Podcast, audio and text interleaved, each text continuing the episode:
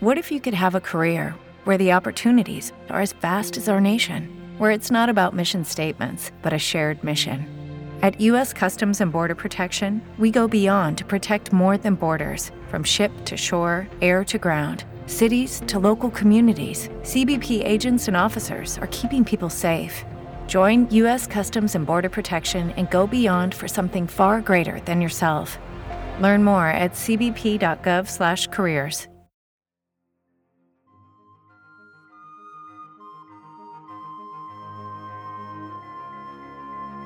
Capitolo 22 Eden.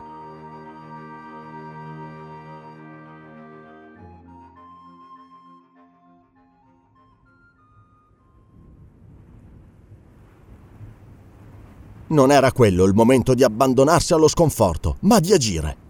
Poiché il ponte di Campbell Pier era scomparso, bisognava attraversare lo Snowy a ogni costo, passare davanti alla banda di Ben Joyce e giungere per primi alle rive di Chufol Bay. Non fu perso tempo in vane parole e l'indomani, 16 gennaio, John e Glenarvan si recarono ad esaminare il fiume per organizzare il passaggio. Le acque impetuose ingrossate dalle piogge turbinavano con furore indescrivibile. Affrontarlo sarebbe stato come votarsi alla morte. Glenarvan, con le braccia conserte e la testa bassa, rimaneva immobile. Milord, volete che tenti di raggiungere la riva opposta a nuoto? chiese John. No, John, aspettiamo. Glenarvan tornò allo Snowy, cercando qualche mezzo audace per attraversarlo, ma invano, perché se anche un torrente di lava fosse corso fra le rive, non sarebbe stato più insuperabile. Durante quelle lunghe ore, Elena, consigliata dal maggiore, circondava Murrady delle cure più assidue. Il marinaio si sentiva ritornare alla vita e McNabbs affermava che non era stato leso alcun organo essenziale. Il sangue perduto bastava a spiegare la debolezza del malato. Rimarginata la ferita, arrestata l'emorragia, la guarigione completa dipendeva solo dal tempo e dal riposo. Elena aveva voluto ad ogni costo che l'infermo occupasse il primo scompartimento del carro e Murady si mostrava impacciato. Il dolore più grande per lui era il pensiero che il suo stato potesse essere causa di ritardo a Glenarvan e bisognò promettergli che lo si sarebbe lasciato all'accampamento sotto la guardia di Wilson se il passaggio dello Snowy fosse stato possibile. Disgraziatamente, né quel giorno né l'indomani, 17 gennaio, quel passaggio poté divenire praticabile. Vedersi così fermato esasperava Glenarvan. Elena e il maggiore cercavano invano di calmarlo e di esortarlo alla pazienza.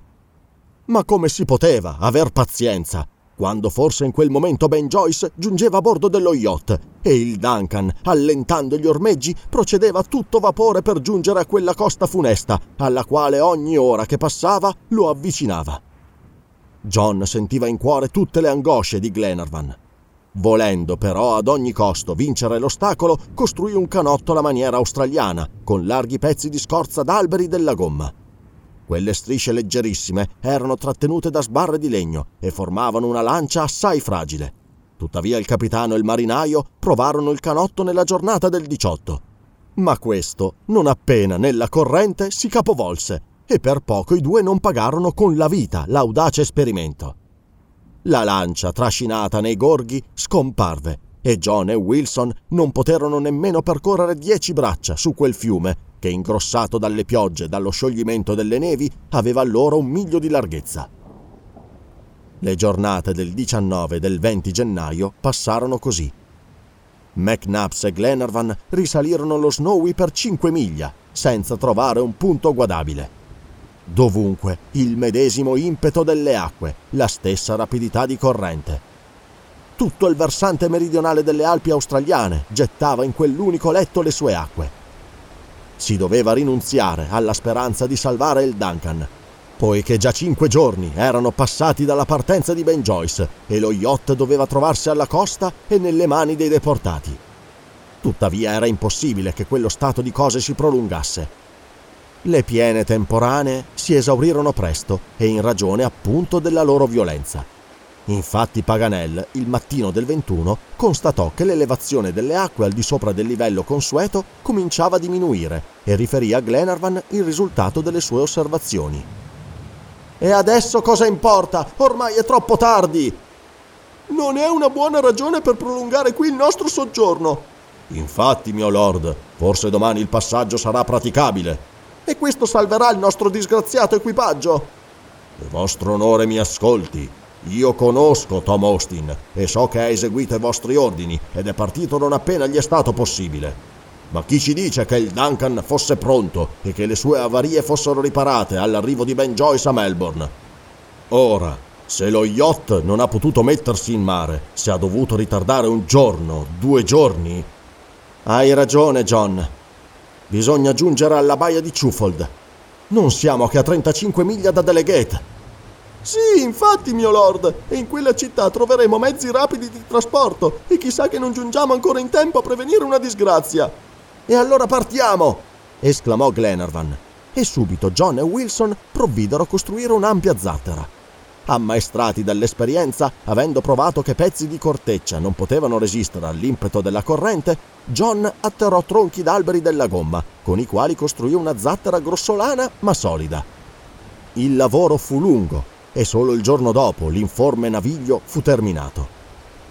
Frattanto le acque dello Snowy erano molto diminuite.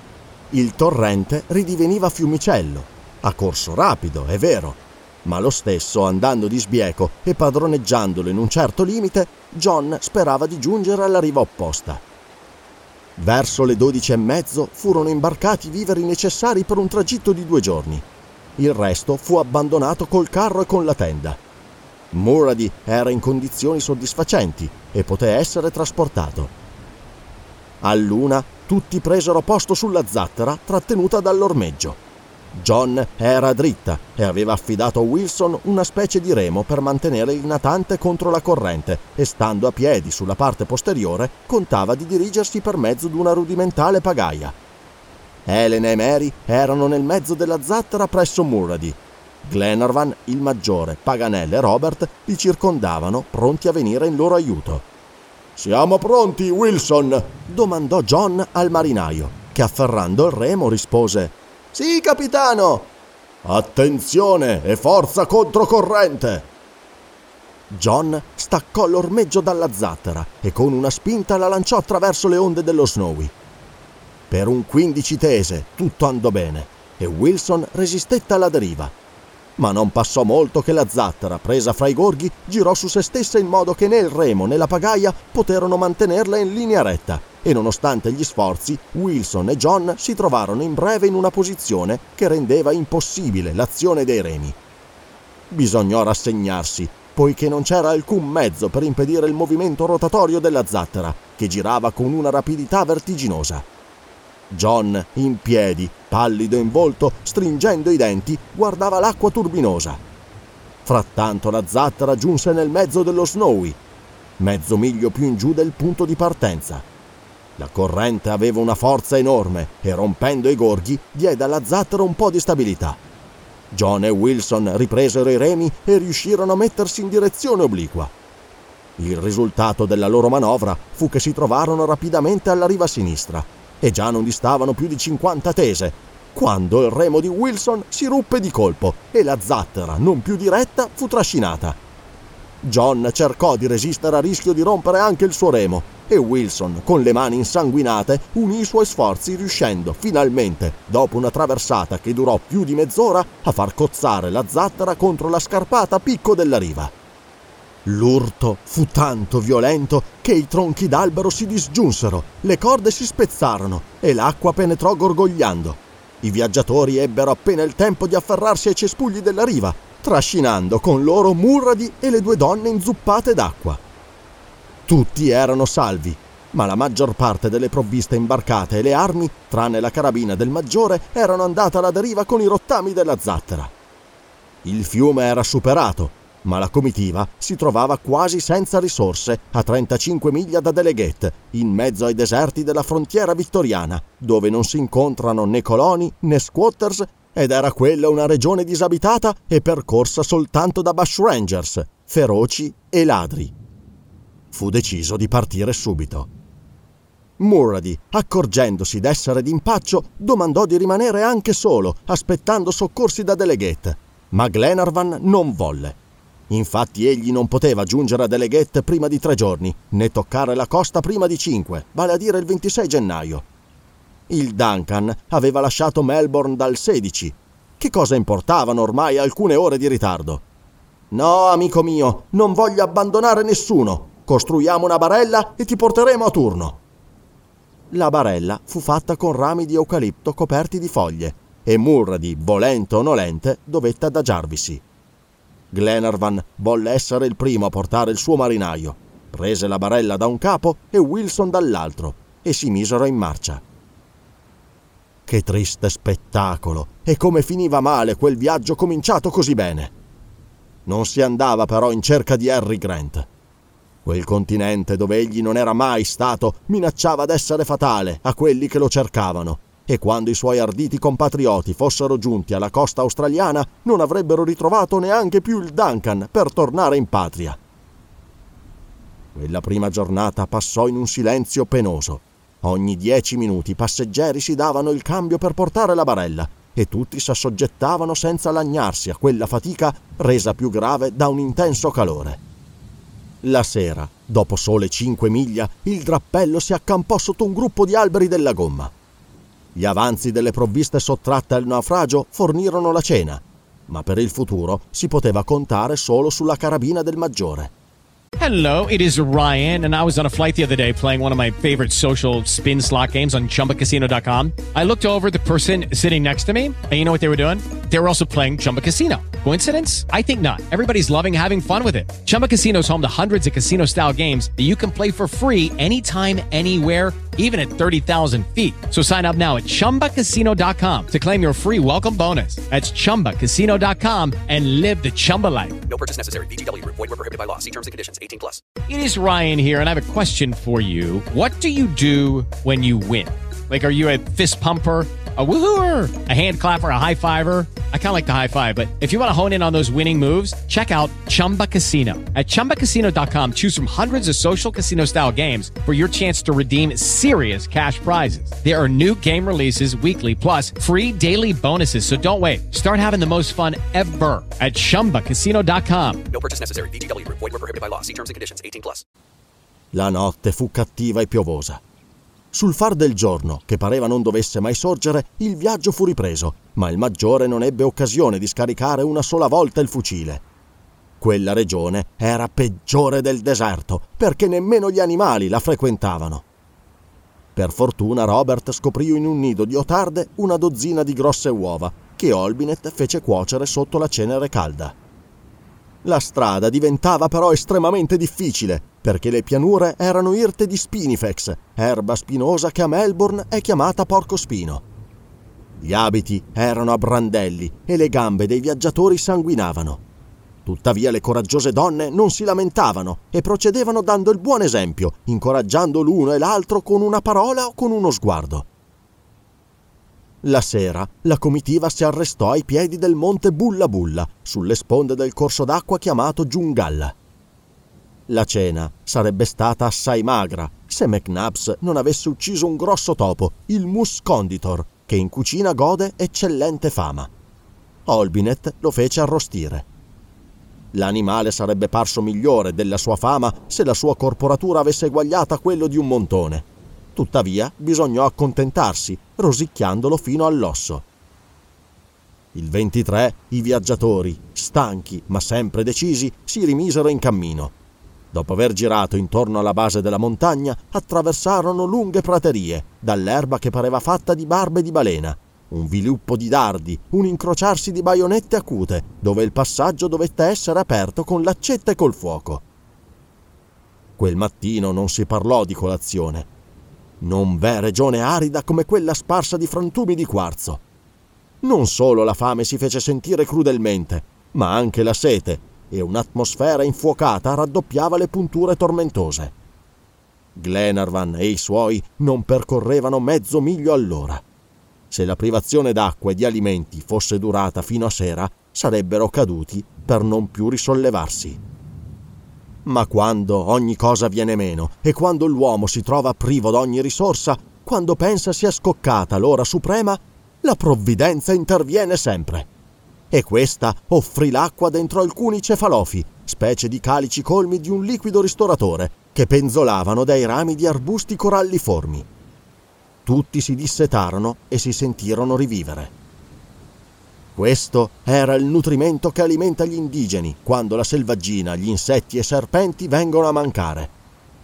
Paganel scoprì anche nel letto disseccato d'un rivo una pianta dalle proprietà eccellenti che spesso gli erano state descritte, il nardù della famiglia delle marsilacee, quella che prolungò la vita di Burke e di King nei deserti dell'interno. Sotto le sue foglie, simili a quelle del trifoglio, spuntavano sporule disseccate grosse come un cece, che macinate fra due pietre fornirono una specie di farina. Ne formarono un pane grossolano che calmò i morsi della fame. Quella pianta si trovava in abbondanza e Olbinet poté raccoglierne una grande quantità e assicurare il nutrimento per parecchi giorni. L'indomani, 24, Muradi fece una parte della via a piedi, essendo la sua ferita completamente cicatrizzata. La città di Deleghete non distava più di 10 miglia e la sera la comitiva si accampò a 149 gradi di longitudine sulla frontiera della Nuova Galles del Sud. Da alcune ore cadeva una pioggia fine e penetrante e ogni riparo sarebbe mancato se John non avesse scoperto le rovine di una capanna di falciatori. Bisognò accontentarsi di quel miserabile rifugio fatto di rami e di stoppie. Wilson pensò di accendere del fuoco per preparare il pane di Nardù e andò a raccogliere della legna secca che ingombrava il terreno. Ma quando si trattò di accenderla non riuscì perché la gran quantità di materia luminosa che conteneva impediva la combustione. Era la legna incombustibile che Paganel aveva citato nella sua bizzarra nomenclatura dei prodotti australiani. Bisognò allora fare a meno del fuoco e del pane e dormire con le vesti umide, mentre i beffardi uccelli nascosti sui rami sembrava si prendessero gioco dei disgraziati viaggiatori. Ma Glenarvan era ormai alla fine delle sofferenze era tempo. Le due giovani donne facevano sforzi eroici, ma si sfinivano d'ora in ora e più che camminare si trascinavano. L'indomani partirono all'alba e alle undici apparve Deleghette nella contea di Wellesley, a 50 miglia dalla baia di Chufold, dove i mezzi di trasporto furono subito allestiti. Sapendosi così vicini alla costa, la speranza tornò nel cuore di Glenarvan. A mezzogiorno, dopo un ricco pasto, tutti i viaggiatori lasciavano Deleghette in una carrozza tirata da cinque vigorosi cavalli spinti al galoppo. I postiglioni, stimolati da una mancia principesca, facevano volare la carrozza sopra una strada ben tenuta. Sembrava che Glenarvan avesse loro infuso l'ardore che lo divorava.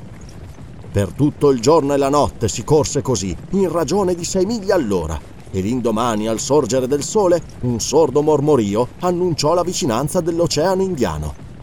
Bisognò seguire la strada per giungere alla sponda del 37 parallelo, precisamente dove Tom Austin doveva aspettarli. Alla vista del mare, tutti gli sguardi si portarono al largo, sperando che il Duncan, per un miracolo della provvidenza, fosse ancora là. Ma non videro nulla. Il cielo e l'acqua si confondevano nel medesimo orizzonte e non una vela animava la vasta distesa dell'oceano. Rimaneva ancora una speranza. Forse Tom Austin aveva pensato di gettare l'ancora nella baia di Chufold, poiché il mare era brutto e una nave non poteva essere al sicuro in quegli approdi. Andiamo a Eden! disse Glenarvan, e la carrozza riprese a destra la via circolare che costeggiava la sponda della baia e si diresse quindi verso Eden, distante 5 miglia, fermandosi vicino al faro che segnava l'ingresso del porto. Alcune navi erano ancorate nella rada, ma nessuna spiegava la bandiera di Malcolm. Glenarvan, John e Paganel scesero dalla carrozza, corsero alla dogana, interrogarono gli impiegati e consultarono gli arrivi degli ultimi giorni. Ma nessuna nave era giunta alla baia da oltre una settimana. Che non sia partito! Forse siamo giunti prima di loro! John crollò il capo. Conosceva Tom Austin e sapeva che il suo secondo non avrebbe mai tardato di dieci giorni l'esecuzione di un ordine. Voglio finirla. Meglio la certezza che il dubbio. Un quarto d'ora dopo veniva spedito un telegramma al sindaco dai mediatori di noleggi navali di Melbourne e alle due fu consegnato a Glenarvan il seguente dispaccio telegrafico. Lord Glenarvan, Eden, Chufol Bay. Duncan, partito il 18 corrente per ignota destinazione. J. Andrew S.B. Il telegramma cadde dalle mani di Glenarvan. Ormai non c'era più dubbio. Lo yacht scozzese era in mano di Ben Joyce ed era divenuto una nave di pirati. In tal modo finiva la traversata dell'Australia, cominciata sotto così favorevoli auspici. Le tracce del capitano Grant e dei naufraghi sembravano inevitabilmente perdute. L'insuccesso costava la vita a tutto un equipaggio. Glenarvan soccombeva nella lotta. Il coraggioso uomo che la congiura degli elementi non era riuscita a trattenere nella pampa ormai era vinto sul continente australiano dalla perversità degli uomini.